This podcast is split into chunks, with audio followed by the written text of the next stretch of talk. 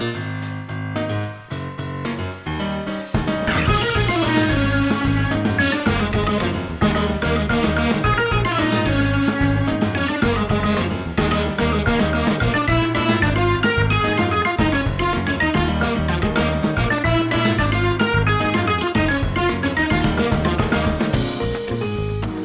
right, well, welcome back to the Glue Guys. This is Mike Arcelo, Brian. Hello. Check us out on Twitter at BK Glue Guys, at Netspod, at Gmail, Almighty Media, and NetsDaily.com. Brian, like, the Nets are back. You did it too soon. I wanted to play out the, the intro all the way. You got to get you know you got to get your reps in because its days are numbered. Very nice. you know. Um, Why are the days maybe, numbered? There's only just one guy that's actually hit me up. So so far so good. I mean, basically, I just did this to prove to people that like, hey, there's no other alternatives. Like this is this is the this is the jam. Get on board or get the heck off. Um, you know what I mean? I just I just wanted so to you laid down to- a contest to basically prove that th- that's the winner. Yeah. That's the winner that's being it was chosen. that's the big um, scheme I've cooked up. so maybe it'll be a drop competition. Um, but your boy, uh, I forget your name now on Twitter. Um, I'll, I'll double back and hit you and shoot you out. Um, says he's working on something. So so far we just got one response, and then a bunch of people on email have been like, "Dude, don't get rid of the the intro. Oh, really? The That's intro is so good." So they came to the defense of the intro, and this is what. I don't want to bore everybody with this, but this is the ongoing battle of having the podcast. You can't please all the people all the time, you know. But that's what we try to do here. Try to. I mean, I give everyone the opportunity. So what is the competition? If we could refresh, make us an intro if if uh, we'll, we'll like you know play them on the show or whatever tweet it out everyone will select the winner Absolutely. and then you get a some swag from flatbush and atlantic plus like you're gonna have a dope fire beat on the most popular nets podcast In the universe. side of the mississippi Um, and also, do you have a picture of your wife in a mugshot? yeah i don't your- know she she does that she misses with me she puts a passport picture i think That's adorable. i do need to get a passport that's why she's she's um That's uh, her reminder. She's trying to trigger me, a yeah. subtle reminder. Yeah. Um. So I don't think we should talk much about the Nets Knicks game, right? I just feel The Nets are back. you we s- did. Someone did tweet that at us as should being our intro. Dude, this song. I got. f- That's a good. That's that's not a bad idea. Um, but that was a bad game, and I don't want to talk about it. You know, Uh, it, it- I I'm gonna go the easy route and say it's a bad matchup. I'll just say bad matchup. I don't want to even think about. I don't want to give the Knicks too much credit in that win. they're just going to give it all to Porzingis and be like, "Hey, he's a Well, well, I will say, uh, dynamic big man, and we've always had problems with dynamic big men." Is that what you're going to chalk it up to? yeah, sort of like generational talents. The Nets have a problem Nice. with generational talents. Um, it may be an issue if Rondae Hollis Jefferson, who we're saying is six seven, Yeah. um, is guarding for vast periods of the game Kristaps Porzingis. That may be an issue. Um, how would you change that? There's nothing, no one on this team that can possibly match up to him. And then you have Trey Burke, uh, a uh, rejuvenated, reimagined Trey Burke coming out of the darkness of the G League and scoring buckets on us. Next up, cheer boy, Chris had to get that one out. It's been a while. I just wanted to do this because um, I feel like this is relevant to. We've been skyping so much. We've been skyping so much, and I haven't been able to work the, the drop pad. Um, Chris, thank you for hitting us up. Netspod at gmail.com. Love you guys. Um, hey, guys, as the trade deadline approaches next month, what would you say is the Nets' biggest need? And what would you be willing to give up on the roster to fill? sorry, that need. Um, so I think we exposed a, a pretty big need there in our inability to, to defend these these big men. What what are you doing? Nothing. Don't worry about it. What's I'm going trying to connect to Brian's internet without him knowing. Is it messing Um, up? Yeah, the biggest need is the internet's been disaster lately. don't worry about it. Ever since net neutrality, it's been a disaster. Did you see? There's some like I think the FCC put out some like jokey video about you know because the FCC the head- Oh, yeah, and, yeah, I and saw they put that. out some like That- you could still watch puppy videos. Yeah. And it's like I was like, dude, I got a business to run, dog. What are you talking about? A puppy video? who are you trying to what? Okay, so who are they trying to make happy? The only people who actually care about net neutrality are the people who watch puppy videos Yeah. on extreme levels, right? Which is internet culture, diving deep. I have a And puppy don't want video any business, then and it's going to be taking that a would hit. actually be a good business. Um, Nets' biggest need coming up. Um, I- it's kind of obvious. It's still the stretch four. What do you give up though for the stretch four? Um, and who's the stretch for? Do you have in mind? so that's sort of the problem. It's like okay, so teams that are mentioned as being wanting to make trades are New Orleans and Detroit. Uh, the Magic want to get rid of a few players, but Aaron Gordon's not on that list of guys they want to get rid of. I think they put up Evan Fournier and a couple of other guys. Um, Her- Hezonja, which I don't really know. I mean, that seems like a very Nets trade to make is to get Mario Hezonja. Um, but Stanley Johnson's like the most obvious name out there for being a semi stretch four that could work for this team, but they don't need Stanley Johnson. Like, so what is Stanley Johnson? Best case scenario, he's a bigger Rondae Hollis Jefferson in terms of just mass, right? Mm-hmm. They need with the guy that they signed to the G League. Did you see this? The two way contract? I think It's did. James Webb the third. I have a note somewhere to go look at his video, and I haven't done it. So I don't even need to look at his video. I looked at his stat line. I have no clue who this guy is, but he's six nine. has been shooting something like 37% from three, 12 points a game, seven rebounds. That's who I want. Athletic, 6'9", guy who can shoot threes. That's the thing that they need on this team that will change. If they had a three-point shooter at the four who could actually play the four, would just alter this whole team to a whole Yeah. other level. What's like Marvin Williams' reputation right now on defense? Does he have a terrible reputation? So he's interesting. Charlotte's going to be a team that's going to do stuff because they're paying a lot of guys a lot of money and they stink. Um, so they could be potentially someone that just like swoops in and you could steal one of those weird kind of role players that they have. I mean, someone proposed to us a Nicholas Batum trade, which would be totally crazy, but Um, oh, I would love that. I've always liked Batum. and he's a very he's also sort of a Nets player. I mean, he's like Otto Porter in the way they talked about. By the way, did you see the Sean Marks interview um, on WFAN? Some of the things that I he read, said. I read some of the transcribed portions. So obviously, there's stuff in there. He spoke to WFAN, I think, before the Knicks game Mm-hmm. or another game before that. Talked about D'Angelo. D'Angelo's coming back sooner rather than later. Mm-hmm. I think the most telling thing within that, though, is that he said that he was asked about what they may do in free agency, what they're trying to do to acquire players. And he says it will be, again, adding the right strategic pieces in free agency at the right time. I think you saw it this summer. We went after one guy. It wasn't, hey, if we don't get Otto Porter, we're going after 50 different players and we're going to spend the money elsewhere. Um, to be honest, that's that's a pretty illuminating quote from Sean Marks. The fact that um, most teams actually operate. So remember when the Magic had that whiteboard incident where there's a picture of their their free agency Right. war room, Right. Where it said, "Here's all the stretch fours that we want, or the whatever types," and they listed eight names. That's how most teams operate. Most teams, I think, operate was like, "Here's our A target, here's our B, C targets, and then here's like the lower level guys that can fill that role." Yeah. I like the Nets are maybe just focusing like we want this guy. If we don't get this guy, then we're just not gonna we're not gonna blow our load on you know something else. Nice. Nicely done. Next up, cheer boy. Thomas Marassa. Um, did you read Did you read Thomas's email? Uh, It's fantastic. I'll, I'll I'll read it right now. Um, here's two unnecessary uh, trade ideas in both scenarios. Nets receive first and second round picks from someone. I'll leave that up to you to decide from who. I expect trade ideas in return. Also, uh, class. Somebody also got triggered by that. Um, What's some- that? William. Um, shout out to William on Twitter. Um, he was like, "Oh my god, I hate the idea that you have to respond to a a trade suggestion with a trade suggestion."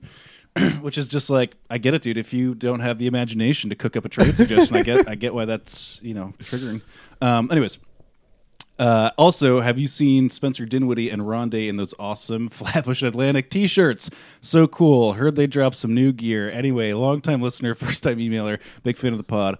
I'll hang up and listen. Sure, Um, Thomas. So Thomas Tom- is obviously a plant from Flatbush and Atlantic. yeah, he's that's, That's a burner obvious- account for sure. Um, okay, so what do we, It's not even okay. This is a wild. I don't think it's even worth. Uh, so Thomas, I okay. First, I'll just say straight off, I love the idea. If for those of you, obviously, you cannot see what he's offering, he offered up uh, two four-team trades uh, involving the Nets that would be impossible for us to sort of just articulate just give exactly. me what the Nets get in both of those trades. So essentially, uh, the Nets get like Jon Leuer in both of the trades. They'd be getting. Well, here's the thing. The main thing to know is that in both trades, the Nets are somehow getting rid of Timofey Mozgov's contract. And one of those deals that Tom's cooked up, which I love and I appreciate the creativity, um, the Lakers would be receiving Timofey Mozgov back, which I don't think is exactly what uh, the team is going to do. In one trade, it'd be Jon Leuer, Ajinka, Tolliver, and Stanley Johnson, and then maybe a first or second round pick. I mean, that's what we're saying here. And then the other trade would be Vucevic, Jon Leuer, Randall, Hezonja and Stanley Johnson. Um, and the Nets are basically only sending out DeMarre Carroll and Mozgov in all these trades. Tight, tight. Yeah, I love it. I would love that for that Tight to happen. trades, tight trades. Send us your fake trades. We love them. Actually, tweet us. I think the best form for fake trades is to tweet the screenshot of your trade, and we can do immediate sort of poll and interest on online at PK. And that way you can really source the butt hurt from everybody that comes out of the woodwork to Yes. talk s about your trade. Yes. Next up, cheer boy. That's Julio Liverpool. That's a great name, Julio Liverpool. Heck of a name. Um, I almost don't believe it. Hey guys, and he puts in uh, parenthetical soothing. Hello. Um, we're seeing recent reports about selling high on Dinwiddie and Harris. While I can't disagree on shopping Harris, I believe Dinwiddie's value has surpassed his contract so greatly that it should be in the best interest of the Nets to keep him in the backcourt and attack. Sorry, backcourt attack of D'Lo and LeVert. Um, so good franchise to follow and do a complete opposite of would be Phoenix Suns when they had a crowded backcourt. Do you guys think a trio of D'Lo, LeVert, Dinwiddie could be a healthy diet for this roster long term? I like that comp. The Phoenix Suns disaster, where they traded away all their best players for for not much. and they kept the worst one. And I they think kept in the worst Brandon one. Knight or whatever. Um, Brandon Knight, whatever his name is. So interesting comparison. I like it. And we've talked about this quite a bit, so uh, I don't want to spend too much time on it. But it is the it is the existential crisis that this franchise is facing. We have a very valuable piece suddenly, and he's on a very cheap contract, and it goes into the the big question of when do we want to be good? When do we want to be good? If it's in if it's next year, yes, you keep him. If it's four years from now, going to be hard to justify keeping him. So That's that's the best framing of the Dinwiddie argument I think I've heard. You're welcome, everybody. That's what you um, get. because that's the truth. Because if it is, if if there's, I mean, Mark said in that interview, people still need to be patient with this team. There's still a lot of development that needs to happen. Yeah. If that's the case, we're going to run into. We cataloged this last episode. I'm going to write a piece for netsdaily.com that's going to illustrate it even clearer. Hmm. Dinwiddie is heading in the territory of at least $15 million a year on that contract. That is what he will be getting if he's somewhat stable. Yeah. Um, so if that's the case, you'd pay him. D'Angelo's going to be getting paid soon. I don't know where he's going to be. I mean, injuries and sort of things, we don't really know. But you could assume maybe also $15 million a year, maybe more, probably more. Uh, and then you have LeVert. One of those three guys are going to be traded. I'm just going to make that prediction. It's going to happen. One of those three guys are going to be traded. I think Dinwiddie is the likeliest case just because he's the easiest to trade, and he's not technical. While he was signed by Marks, he's not a, mm, you know what I'm saying, Marks guy. He wasn't drafted by him or traded specifically for him. He was picked up, developed with this team, but he's also like not mm, a major investment that this team made, and I think that plays partly into it. Who's that little? Uh, I'm not even going to call him a troll. He was like sub troll. He was a garden gnome. This guy that came out of the woodwork and was like, uh, Dinwiddie's not worth the first rounder. Like lol lol lol. I Oh, like, dude, I think he was a Lakers fan, That guy has to be which has been interesting. dining on a on a buffet of crow right now. I mean, so there's a report, and we'll do this in news around the league. There's a report about how the Cavs players, very strange, and I'll, we'll dig into it later, that uh, senior Cavs players um, are expressing the fact that this team needs to make a trade. Okay, the, the Cavaliers, and I don't think that the Nets are going to be able to get back their first round pick for Dinwiddie, no matter how much I would freaking love that. Yeah. Uh, because if they did, don't you think an immediate tank makes sense? Like, can't, yeah, can't the, this team the, just the go semiotics of that just don't match up. It's too. but they can pretty easily get, I think, the Cavs' own first round pick, and that would solve a lot of issues. But um, Din- Dinwiddie, I don't want to quite make Dinwiddie trades yet. I'm Yeah. not quite ready, but um, I think he's not going to be on this team past this current contract. Okay, hot takes, hot takes. Next up, cheer boy. Mario Allison.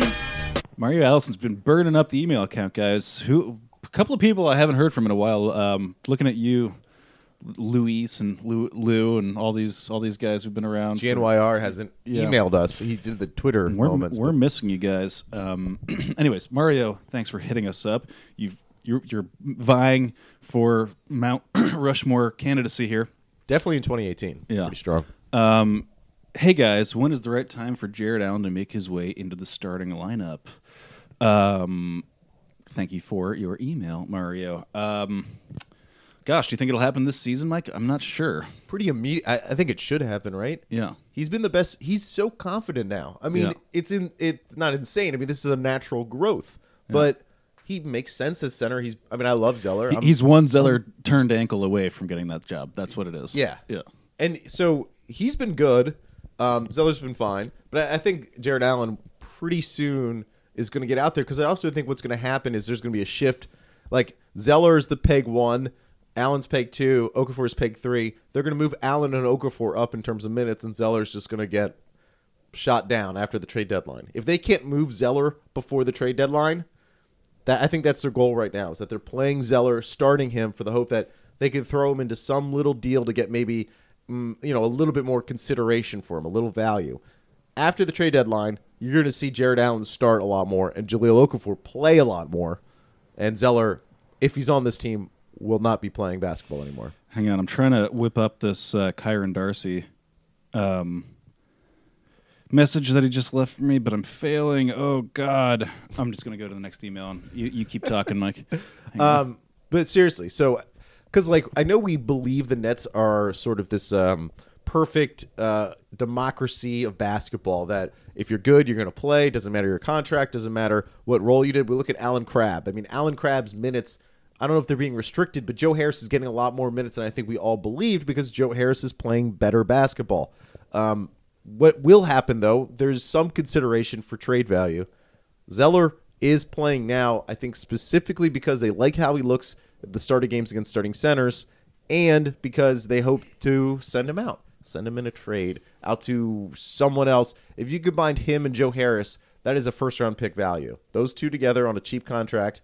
Zeller's a backup big. Joe Harris is a backup shooter that can play at the end of games for you. Those are two guys that can flip out uh, for a first round pick. That's what I'm saying. Heck of a response, Mike. Um, next up, cheer boy, Kyron Darcy. Another regular, um, Kyron. Always a pleasure. So I'm gonna go. I'm gonna be honest here. I haven't listened to this. So if he's if this is just full of like who knows what kind of atrocities, we're we're in for a ride. So um, hopefully not. Here's Kyron. Hey, Glue guys, this is your boy Kyron Darcy. Um, I want to talk a little on Spencer Dinwiddie. By all accounts, he's having a breakout season. You know, you see a lot of articles and uh, you know things being written on how uh, good of a season Spencer Dinwiddie is having. Um, but at the end of the day, he's still averaging. He's only averaging 13 points, six assists, while shooting 39% from the field and 34% from three what do you think is Spencer Dinwiddie's ceiling, right? Personally, I feel as though he's a good role player. He's a steady backup point guard, a, a guy that doesn't make much mistakes and plays basketball the right way. And I and I know how valuable those types of players are. But where do you see Spencer Dinwiddie within the Nets uh, organization going forward, especially seeing as how he's going to have to be paid uh, pretty soon? Ooh, Kyron. Excellent. Uh, were you motioning at me to talk more? Is that what you want? no, no, you talk first. Oh, me talk first. So I was trying to motion. I don't. I'm not a. I'm not. You know, a, a member of the Marines, but I was trying. I was I don't. pointing. I don't work in the biz, so I don't know. I was doing a duck bill. those then I hand was. signals. I was trying to do a one, but I think I just meant pointing to the sky, as in praising. You know what? I think it's hard to judge Spencer's ceiling here. So, I mean, he's he's so defied expectations, and he's had you know. Um, kind of kind of a late breakout right for for people that played his position sort of 24 25 is a little bit old to be sort of revealing yourself as a playmaker um, to this level. to this level, I should say, I should stipulate. I think that he's going to be a really, really, really good backup point guard for a very good team. I, I, I, and I also think that there's the potential for him to be like the third best player, fourth best player on a pretty good team in the starting position. So I don't know what that means statistically. You know, I think he's he's he's a great uh, playmaker and and a and a pretty good scorer, and he's now getting this like killer instinct, this give me the ball, give me the effing ball vibe, which is which is great, which is what you want. Um, Top two most fun developments this year. right, and and that suggests like a lot of room for growth. Uh, that being said, those percentages are like not super great, you know, and so any kind of justification for him getting those touches will have to be funneled through that that efficiency, and and there's not a ton, there's not a great argument for that for like a really competitive team. So I think this is a really good situation for him right now. But I'm not like I I and, and he's he's proven people wrong time and time again. So if I'm if I'm like if he's a 20 and 10 guy next year, like that also probably won't surprise me that much um, because he's he's grown so much over the years. Uh, but I would say it's probably like just in terms of role, that's where I sort of see his role. Very very good sixth man, maybe even like sixth man of the year type guy, or like third best or fourth best player on a very good team in the starting lineup. Right, and I think like if you looked at NBA standings, looked at every point guard on NBA rosters, like so the Nuggets are brought up as a team. Kevin Pelton wrote a piece for NBA.com that you can actually see a, link to some of his thoughts on NetsDaily.com about the Nets should sell high if they're going to sell high on Spencer Dinwiddie and Joe Harris. The fact that like if you're going to do this, you should sell high on Spencer Dinwiddie because you may be able to get a first round pick between 15 and 20.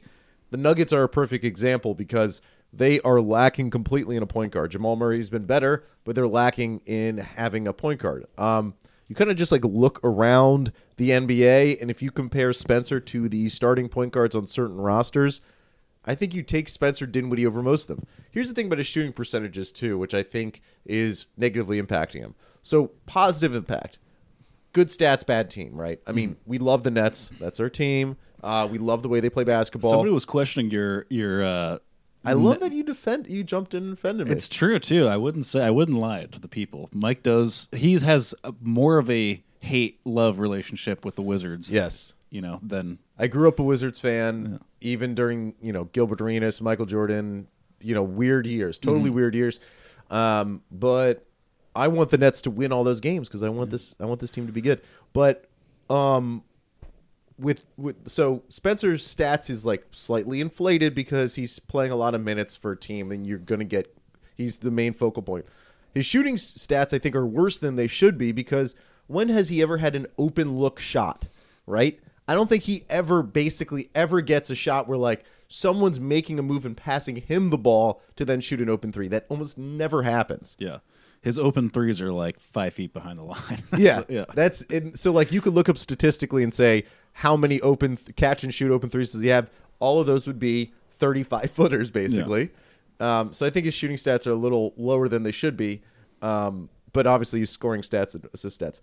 I'm with you. I think it's he is a starting point guard. I'm convinced of that. He would only be a backup point guard on a team that like is the Houston Rockets, who have Chris Paul and James Harden, and then he kind of comes in and runs the second unit. Or if he was on the Cleveland Cavaliers right now, he'd be the starting point guard. I would think, even even next to Isaiah Thomas, like he fits actually really nice with Isaiah Thomas.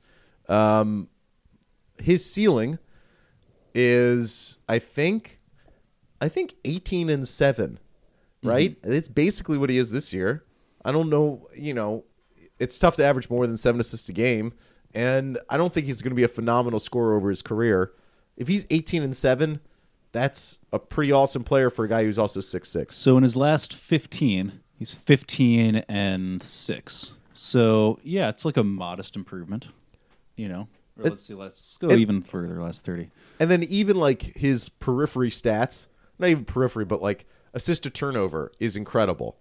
Um, his real plus minus is top is he's like 14th in the NBA in real plus minus. Um, there's just like you're gonna. I think what the great thing about Spencer Dinwiddie is in terms of his trade value or free agent value is you could have there's sort of two schools of thought in terms of NBA scouting. There's analytics and then there's sort of like the traditional what I see what I believe from my eyes, right?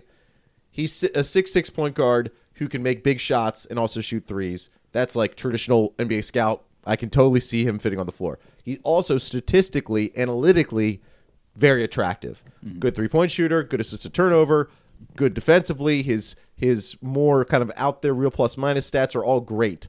He's gonna have so much appeal around the league. Um, and again, if Marks wants to make a big old swing, Brian, the big swing is to trade Spencer Dinwiddie for something s- interesting. Next up, cheer boy.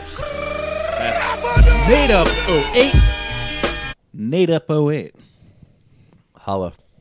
Um, What's up, Nate? Hey guys, love your work, long time listener. Love you for hitting us up. Thanks, man. Thanks, dog. Um, having watched the Nets this season with much interest, predominantly for players like LeVert, Okafor, and RHJ in their development under Kenny, I'm worried about Allen Crabbe. Even when you see Caris or RHJ make a mistake, generally it's trying to make the right and smart basketball play with the ball in, in his hands. When Crabbe isn't catching and shooting the ball, he looks out of his depth. He is unable to fundamentally shoot off the dribble from any distance. He usually flies through the air without making uh, the air making the shot extremely difficult. Um, okay, anyways, go on. Um, so your point is well taken, Nate. Uh, we've talked a little bit about Allen Crabbe's um, issues Yes. on the show. I I think we've agreed with most of what you've said. Um, do you see a way out of this thing, Mike? What's what's I mean, you know, it's easy enough to say, hey, like let's point out the bad. What do we do about it? Huh? What do we do about it? Gosh, right? Well, so I think he is playing better defense. Like before this He, bad he definitely did will it into existence. I think. Yeah, yeah. it was good. It was a smart uh, PR move, I would say. It's again sort of what Kevin Durant is doing with his defensive player of the year thing. Like, Yeah. just say the thing and people Yeah. are going to start talking about it. Yeah. It's funny how that works, you know? Um, the problem with him he is so limited. Like, you would think that a guy who is a good shooter should be able to find other shots on the floor, right? Mm-hmm. He just doesn't. He really doesn't. He's only hunting for three point shots for the most of the time. I don't see anything else that he's trying to do. Yeah. I saw him. I was watching him pretty closely in the Knicks game for some reason, like in the garbage minutes that he was playing at the end, and he was getting kind of competitive at that. Well, I was watching because he was getting competitive, and he was finally doing some some funny uh, because he had Porzingis guarding him at one point where he was like switching off, um, and he just did a hilarious V cut where he just like basically pushed him up under his armpit so that he was off balance and then ran away. And I was like, that's what I want to see from him. I need some of those Reggie Miller cuts. You know, that's that's the that's the future of Allen Crabbe that's going to work on offense. If you just get like really antagonistic and like you know you got to make that V cut and it's got to work and you can't keep getting beat on that. So so yeah, like push a guy in his chest and to get free. Like people don't really call that that often. So so do it. You know. And I think so. He's second option whenever he's on the floor right now, right? Mm-hmm. He maybe is just destined to be the third option. And when D'Angelo comes back, and if D'Angelo and Dinwiddie are going to play together, that's one and two. Maybe moving, you know, less pressure off of him, getting that third option guy. The wi- best wing defender isn't going to be on him anymore. That maybe that'll open up a little bit more. I'm hoping that you know it stinks. He's making 19 million dollars a year. We're saying he's a third option on the floor, but that's just what it is. It's like that's the circumstance that this team is in. Maybe when D'Angelo and Dinwiddie are back, it'll move Crabbe, a little less pressure, and he can get more open shots. That's the hope. If that doesn't work, then um, they should fire Marks and Atkinson, right? Yes, fire everybody. And last but definitely not least, cheer boy. Robbie Rose.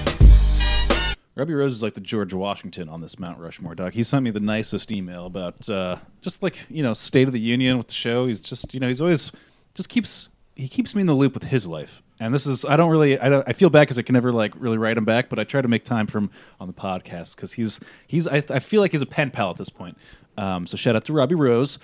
Um, as much as everyone trashes Acy, his aggressiveness is fun to watch. Unnecessarily shaking away Lee's hand um, when he offered to help him up. Two monster rejections slapped against the glass versus Washington. When he was fouled hard a few games ago and then stood up, yelled, and shoved the player away. And just his overall intensity is nice to see, if nothing else. Funny thing is, if he had a mustache with his beard and wore Nikes instead of Under Armour, people might subconsciously give him more credit. Um, nothing against his look or that brand, but it might make a difference. Half the team is frustrating to watch, not just him. Something about these losses to the Knicks is uh, is worse than others. Um, okay, so basically, uh, I'm not going to read the rest, but thank you, Robbie. Um, love you forever. So um, he brings up the point that it's not just Quincy Acy. Quincy Acy is at least bringing some kind of intensity. Um, so give me the the intensity spectrum that Quincy Acy falls on for you. Okay, so on the on the chaotic negative, and there's like it's maybe like a matrix, really, is what it is. Chaotic Yes. negative is like Reggie Evans, right? Yes. Uh, it will oh, for, forever be your example for like useless hard work, right? Yeah. Yes. Yes. That'll That's be- exactly it. It's digging ditches. That's what that is. Digging, filling up holes. Um, and then what's the what's the like the best example of someone that that Like, like Dinwiddie's kind of like calm, but productive? Is that what we're looking for? Well, like Rondae Hollis Jefferson's, but he's not like really intense. I would say like honestly, prime not a, not Nets version of Gerald Wallace, but prime Gerald Wallace. Oh, is, okay. is sort of like Try hard? try hard, and actually it matters and do does. stuff. Or like I don't know Dennis Rodman or something. You know what I mean? Like Yeah. let's- yeah. So where does Quincy Acy along the line? To be honest, I find him to be like. I don't find him to be all that aggressive or expressive on the court, right? He does have sort of a um, not a sullen look, but sort of a calm demeanor. Um, What was the one that I really loved that he he got fouled super hard and got up and blasted? It was um, what's his face on the Celtics? Daniel Theis. Um, he got like blasted by Daniel Theis or whatever, and it was a hard like hip foul, um, and he got like decked, and he stood up and just goes "Ugh," and like just give him like a body bump, like a WWF body bump, um, and immediately got teed up. But it was like it was just pure frustration. I feel like that's the kind of intensity that he brings. This kind of quiet, this this brooding, like I could Storm out I could punch Atlantic. you. I could. pu- I want to punch you. I have at least a little bit of he restraint. has incredible restraint. I feel like. Um, I don't know. I think he's like, I think he's closer to Gerald Wallace than he is Reggie Evans. Yeah. I think he's more productive than I probably give him credit for. Yeah, Um, in terms of what he, he does that big before. shot. You know, he's, He's not useless energy. There's no. There's not much Definitely useless not. energy. Definitely yeah. not. And he and he has like, look, he's going through a shooting slump. But for a hot second there, he was like, shooting slump. he's going through a, a prolonged shooting slump. A se- pretty much a season long. But look, Yes. he he had he put together a half a season of shooting like forty five percent. So it's it seems to suggest we can't just look at it you know in a vacuum, right? There's there's been times where he was on a shooting tear. So Yes. Um, I know that everyone doesn't believe that, the, that that's a regression We're to so mean. kind of like we're free to like completely tread on Quincy Acy. I think I don't, because I don't think it's justified. I mean, ultimately, like, yeah, he's kind of he's bordering on that frustrating uh, like, minutes guy. minutes guy, and also like these he's his energy leads to more chaotic bad than good. Sometimes, like he's works really hard to get something and then just kind of flubs it at the end of it. You know. Um, so it's it's like hard to watch that kind of you know it's just like ah just like get, get the ball hold it you know those kind of moments um, but yeah, your point's taken. I mean, there's a lot more frustration going on. He's just sort of the easy. He's he's this year's you know scapegoat for it. Everyone's it's got to happen once a year. It's got to happen. And that's again, so kind of go back to their previous thing. That's the spot. If they can upgrade that in a significant way, get even slightly above average play from that position, I think that's going to unlock so much for this team. But Yeah. we'll see. Um, well, that's it for that. Uh, thanks to everyone that hit us up. Um, voicemails, emails, always send them. Don't hesitate. Thank you. That's You wanna pod at do, uh, news around the league after a word from our sponsors. Nicely done, Mike. Hey, how about those? How about those sponsors? Uh, next up is the news. It's the news! All right, go, go. Do it live! Do! I'll write it and we'll do it live! All right, so I'm going to attempt to do something. Brian, do you have all those cuts that I kind of gave you? Is I there do. a way we can pull those up? So, okay, obviously, if you're listening to this, you're probably plugged into the NBA. And what happened last night in the NBA on MLK Day uh, was almost unprecedented. The Rockets Clippers game uh, ended in, you know, there's technicals, people thrown out, and then there was a post game sort of mission to attack Austin Rivers. It's like Ocean's Eleven back there. Yeah, it was wonderful. So, where are the cuts? Give me the cuts. We're- I we're- got them all. What do you want to hear? here, I gotta, I gotta play them because I gotta have to, I have to do like a, a thing here. right, here we go. We're, we're buckling in. Wow, this is, this is getting gonna high pull this over. Okay, so what I'm gonna do is we're gonna try to go through the night. We're gonna give you sort of an audio journey through the night that was in LA. Like this is wonderful. Okay, so it started off. This game was Chris Paul's homecoming to the Clippers. You know, so they played a tribute to him. Good vibes everywhere. Everyone was happy and loving life.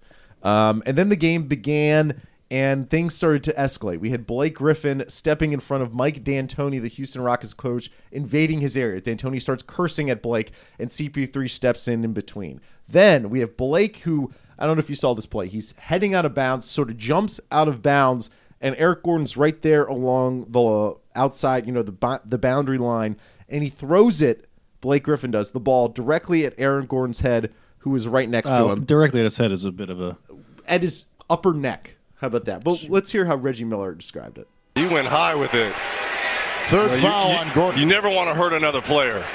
And that's almost to the head area of Eric Gordon. One that what's rich about that is that Reggie Miller is saying you never want to hurt another player who is famous Yeah. for trying to injure people on his shot doing the leg kick, putting his foot under guys as they jumped up. I also think Please, like Reggie Miller. I also please. think like what have you ever been hit in the head with a? bu- It's like yeah, it sucks, but it's not. it's not the end of the world. Actually, like I, I was constantly hit in the head by a basketball because I didn't know you had to put up your arms on the court. That's unbelievable. Um, so that happened. Okay, so that kind of things are escalating there. Towards the end of the game, this is sort of the real point when things flip from "Hey, this is uncomfortable" to "Hey, things about to happen here."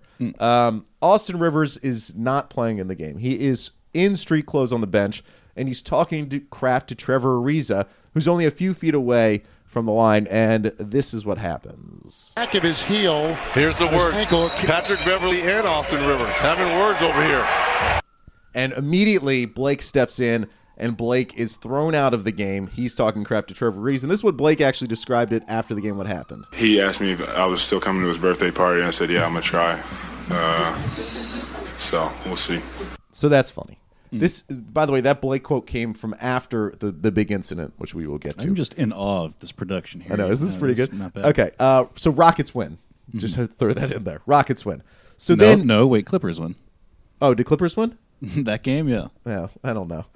See, that's how little we care about the results in the NBA. right. I, let me I totally sure trust you. That that's true. yeah, look it up real quick before I flagrantly, literally right after I, I was patting myself on the back for how good I've been doing, I said, "Give me, come on, give me a win here." What do you? s- Nah, Clippers win. oh my god! All right, so Clippers win. We everyone knew that. Yeah. so then this is where things escalate. After the game, James Harden, Chris Paul, Eric Gordon, and Trevor Ariza tried to sneak through a secret passageway to confront Blake and Austin Rivers. Here's what Woj said on SportsCenter uh, after the game. Went through a back hallway that connects the Rockets locker room with the Clippers, got into the room.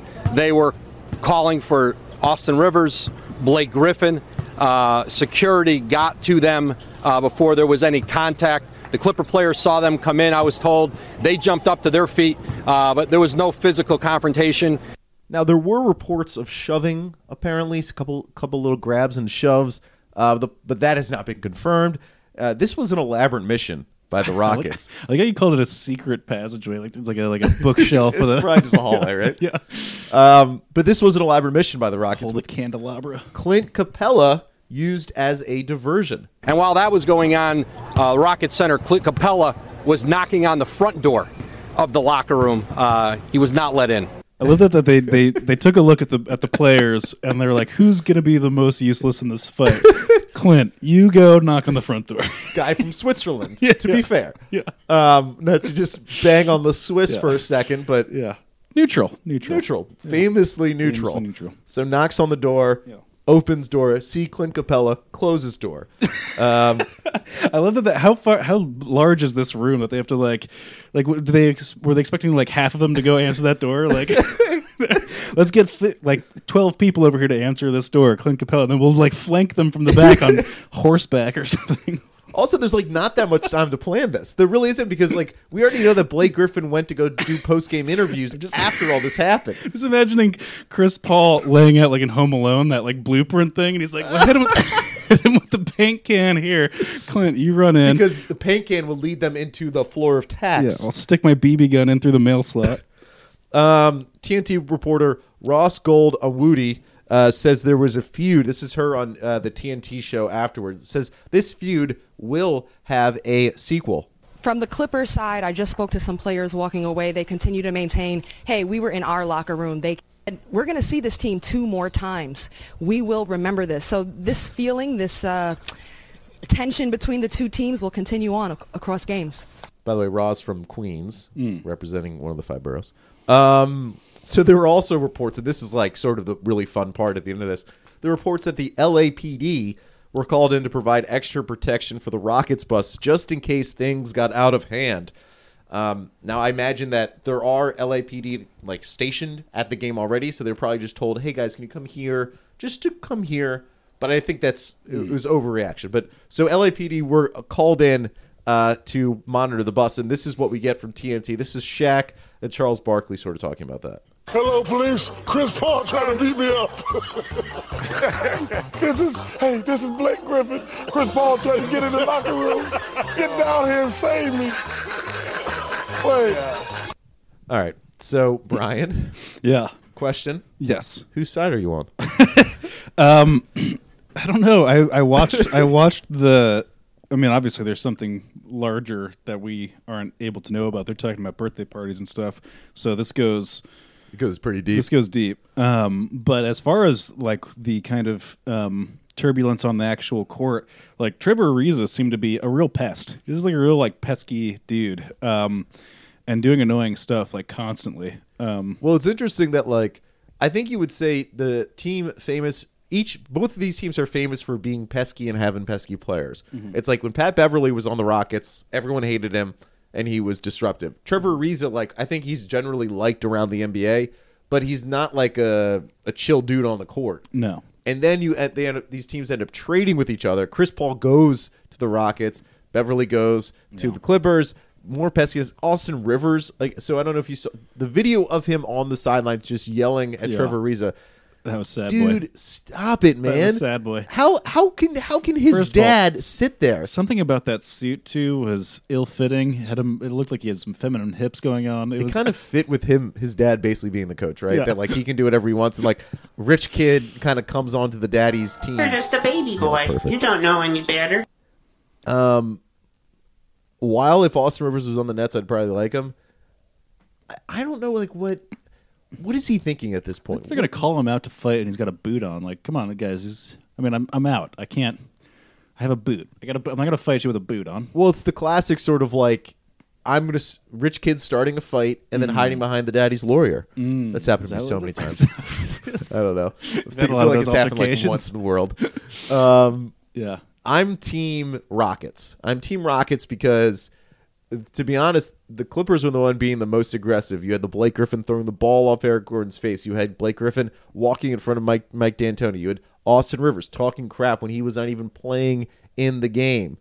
Um, It's and one of those for me. Oh, sorry. Go ahead. and the intelligence of Chris Paul to go through the secret passageway through uh, taking out his Marauders map Mm. and finding the secret way into the Clippers locker room. For me, it's a little bit like a like a Bravo um, squabble. I'm you listening. Know? I'm listening. Um, because in those instances, it's uh, you know nobody's right. You know they're all they're all kind of like annoying people. So it's yeah. I don't I don't I, don't, I think they're It's like kind of mutual destruction. sort of. equitable. Yeah, I mean, it's like, uh, is Blake Griffin that much more or less annoying than Trevor Ariza or Chris Paul? They, they kind of cancel each other out in my mind. Yeah. like like a like a Lisa Vanderpump, or no, I should say like a. Who's, who's a good comparison? We've been haven't been watching in a long time. Actually, I've been bad. Oh, really? This Vanderpump season's for been me. so Vanderpump has good. been Um, it'd be like when what's what's her name? Who was the blonde girl who was Jax's girlfriend earlier? Brittany. Or no, Stassi. Stassi. When Stassi and Jax were going at it, yeah two Yeah. villains two villains right battling. battling. It'd be like Compelling, worth watching. You know, yeah, yeah. yeah. It's like the But I Joker and can't- Riddler, but like bad, dumb versions. Did the of both of Joker them. and Riddler ever like cross paths? I feel like that's a I feel like they should have, because it's basically the same villain. they pretty much are right. That's the It's just that the Riddler has a better costume. I was listening to Jim Carrey, um, who's been all over Netflix somehow, my Netflix feed, talk about how when he was shooting that with Tommy Lee Jones, Tommy Lee Jones hated his guts, could not stand him, and he he was he was working with him all like for months or whatever. I gotta hated it, hated him, and he was at oh, are you ringing? No, I'm fine. I'm fine. And he was uh, at a restaurant. Tommy Lee Jones was, and Jim Carrey walked in, and this had been like Tommy Lee Jones' time away from Jim Carrey. and he came in and he sat down, and he was like, he grabbed him by the nape of the neck, and he was like, "I hate you." and, Jim, and Jim was like, "Why?" And he's like, "I can't sanction your buffoonery." That's that's, that's the line, which I like. That's uh, I can't sanction your buffoonery. That's how I feel about a lot of people. I can't like I, go, I don't want you to be around. Can you, do you ever have a person in your life that's like a little bit too rowdy at the bar, or like they get drunk and like Yeah. do something that'll maybe get like a cop involved or something? And like Yeah, my I've- wife. I've- is that right? No. I was like, I can't hang out with you. I can't sanction your buffoonery anymore. Yeah. Too old for that. Anyways, And then like it's so and then to watch that movie again, Tommy Lee Jones is like the most turnt of Yeah. his career ever. like he went he full he went ham out- in way that out role. Of it. Yeah, out of his comfort zone. Um, which I kind of like that performance. You know, I kind of appreciate that. I always kind of love that movie in a weird way. It's just like beautiful. Was that Val Kilmer or was that yeah, it was Val Kilmer. You can Nicole Kidman, um, Chris, what's his face? Run It Back? Chris O'Donnell. Chris O'Donnell. Where did he go?